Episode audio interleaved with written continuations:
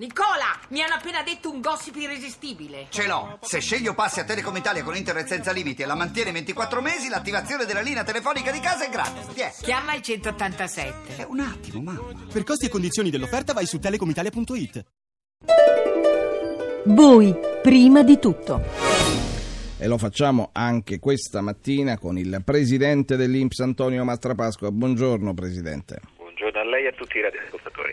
Allora, anche oggi il nostro gradito ospite, eh, prima di tutto, pronto a rispondere alle domande che in questa settimana, nei giorni precedenti, ci avete lasciato alla nostra segreteria telefonica. Colgo l'occasione per ricordare a voi che siete all'ascolto il nostro numero che è lo 06 331 72790. Ripeto, 06 331 72790 è il numero sul quale mh, potete chiamare per registrare le vostre domande, domande che eh, selezioneremo all'attenzione del Presidente dell'Inps, col quale partirei come al solito con mh, una domanda di carattere generale. E tra poco meno, tra poco più di una settimana inizierà una rivoluzione nel sistema previdenziale in, italiano dal 1 gennaio eh, 2013 eh, cambia praticamente l'intero, l'intero sistema. Eh, Presidente, può oh, dirci per punti eh,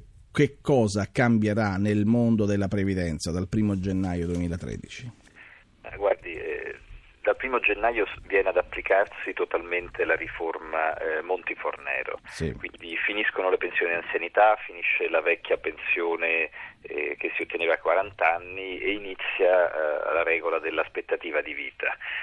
Mentre invece dal primo gennaio 2012, quindi da quest'anno invece eh, il sistema contributivo pro rata è, è, diventato l'unico sistema sul quale si calcola invece la pensione futura. Vediamo eh, poi nel dettaglio, eh, alla fine 2012 sono usciti dal lavoro ancora i dipendenti che hanno maturato i requisiti a fine 2011, ricordiamo che c'erano le famose finestre che erano 12 mesi per i dipendenti e 18 per gli autonomi. Di fatto per coloro che hanno maturato i requisiti di età a decorrere a gennaio 2013 si potrà andare in pensione di vecchiaia con almeno 62 anni e 3 mesi se donne dipendenti iscritte nella gestione assicurazione generale obbligatoria e 63 anni e 9 mesi se lavoratrici autonome, mentre invece per gli uomini con 66 anni e 3 mesi. Quindi pensione sì. di vecchiaia, queste sono le uniche regole, pensione anticipata, quindi quella che sostituisce le vecchie pensioni di anzianità, quindi le famose quote, le famose 40 anni, si potrà andare in pensione solamente con 42 anni e 5 mesi se uomini e 41 anni e 5 mesi se donne. Queste sono le regole principali. Le regole principali. Eh, lei faceva riferimento all'adeguamento con le aspettative eh, di vita. Um, per esempio, un, uh, le giovani generazioni quindi eh, si metteranno a riposo sempre eh, più tardi. Chi ha, nel 2013, per esempio, a 26 anni dovrebbe andare in pensione intorno ai 70 anni. Ma sì, innanzitutto poi ci sarà la possibilità della, della, della forbice, quindi ci mm. sarà da uh, questa età a, a, un'età ovviamente più alta. Sì. Sicuramente eh, tutti noi speriamo che l'aspettativa di vita eh, cresca, quindi si, si possa vivere sempre di più, eh, parallelamente eh, dall'aspettativa di vita ci sarà un'età lavorativa più ampia. ricordo che fino ad oggi orientativamente l'aspettativa di vita ai fini Istat e quindi ai fini pensionistici cresce di circa un mese ogni anno, quindi eh, questo qui dovrebbe essere più o meno una regola nel futuro, sempre che eh, rimanga tutto quanto alle regole attuali. Un'altra novità sì. dall'anno prossimo sono i coefficienti di trasformazione.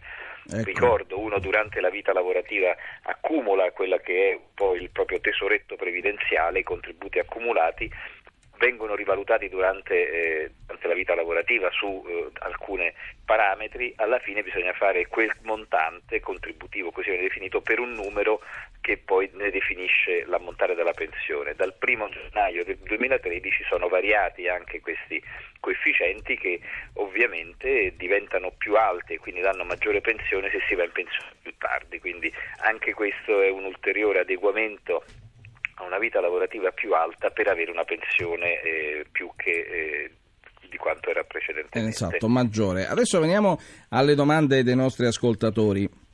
Eh, la prima domanda ce la porge Piera da Napoli, della classe 1956, ha una laurea la cui durata legale è di 4 anni, ha chiesto la ricongiunzione nel 1985, ha lavorato per 3 anni nel privato e poi eh, nella scuola. Chiede se la sua sarà una ricongiunzione onerosa e quando potrà andare in pensione. Dunque, eh, qui la, la, la, risposta ha, ha una duplice veste. Ad oggi la risposta per la, l'ascoltatrice è che la ricongiunzione è onerosa, però ecco, l'abbiamo appreso dai giornali e quindi anche dal dibattito che c'è in Parlamento, se la legge di stabilità verrà approvata, eh, eh, oggi pomeriggio dovrebbe essere approvata dalla Camera, quindi in terza lettura dalla Camera dei Deputati, questa qui eh, invece potrebbe non essere più onerosa. Eh, le ultime notizie parlano della presentazione di un emendamento eh, che prevede la gratuità della ricongiunzione per tutti coloro che sono pagati dal pubblico impiego all'Inps prima del 30 luglio 2010 per quanto riguarda la decorrenza della pensione. Ecco, però le informazioni sia che ci ha dato la signora sia nel merito per ovviamente correttezza nei confronti del Parlamento che sta per deliberare la legge, preferirei darlo a legge approvata. A legge approvata. Ecco.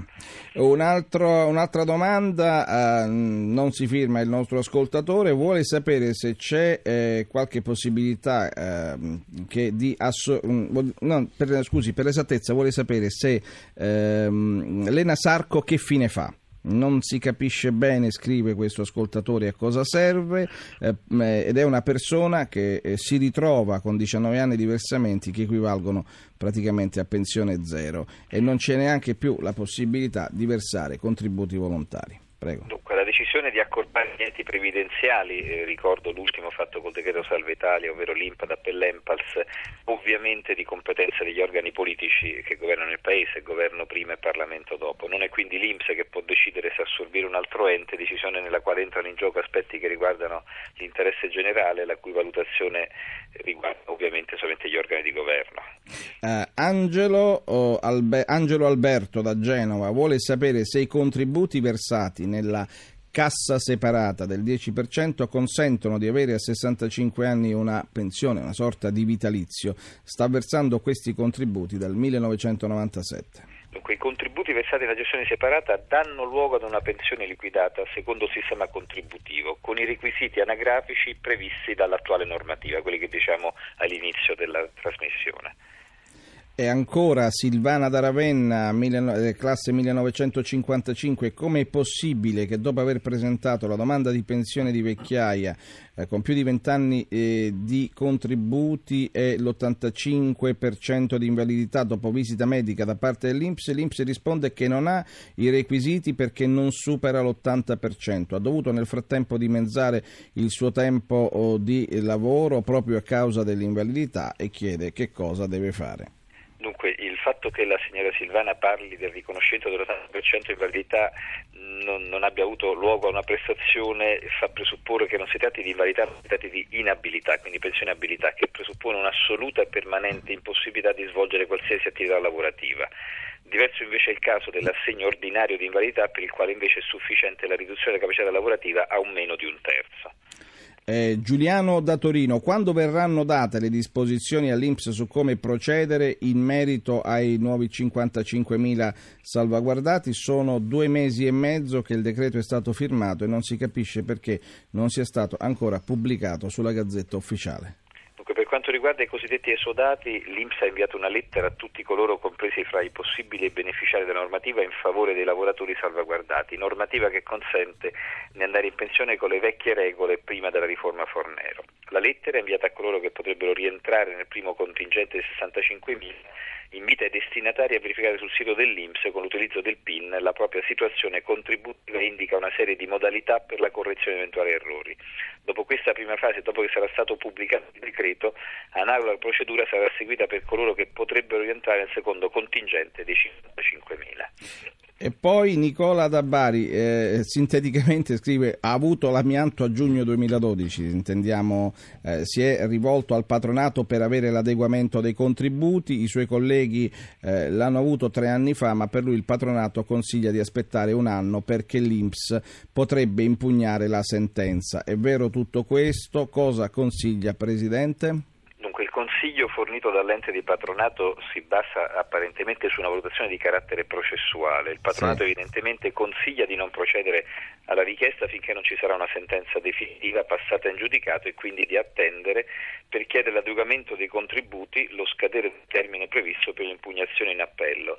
Si tratta ovviamente in tutta evidenza di una valutazione strettamente personale da parte del personale del patronato e quindi del signor Nicola. Del signor Nicola. Ernesto da Villa Santa, febbraio del 2009 è andato in pensione di vecchiaia per chiusura dell'azienda con 59 anni e 9 mesi di contributo. Dopo circa 8 mesi l'azienda che era in concordato ha liquidato tutti i dipendenti l'indennità di eh, sostitutiva del preavviso. Nel caso suo parliamo di due mesi. Eh, chiede il supplemento di questi due mesi di pensione quando o entro quanto può chiederlo?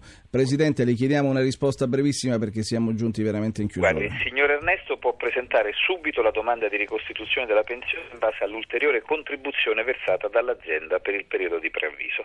Quindi risposta, grazie per la risposta sintetica. Presidente, noi la salutiamo, la ringraziamo di essere stato anche questo venerdì con noi, le auguriamo un sereno Natale e a risentirci dopo le feste. Grazie, grazie a tutti e auguri. Allora, grazie a lei. Ricordiamo, ricordiamo che eh, per mess- le vostre domande, i vostri dubbi eh, eh, da mh, mm, mm, presentare, da esporre al presidente dell'Inps Antonio Mastrapasqua, che come di consueto ogni venerdì in diretta con noi, il nostro numero di segreteria telefonica è lo 06331 72790. Ripeto, 06 331 72790